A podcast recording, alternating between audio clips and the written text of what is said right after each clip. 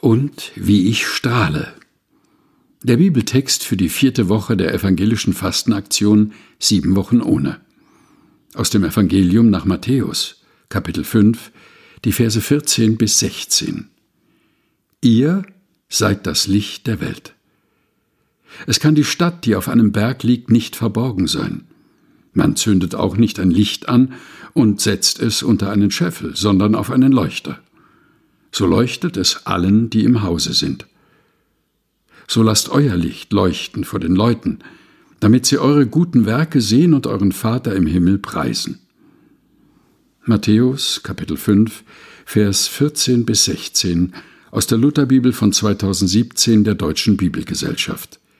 Gelesen von Helga Heinold. Mehr zu der Fastenaktion erfahren Sie auch unter www.siebenwochenohne.de. de.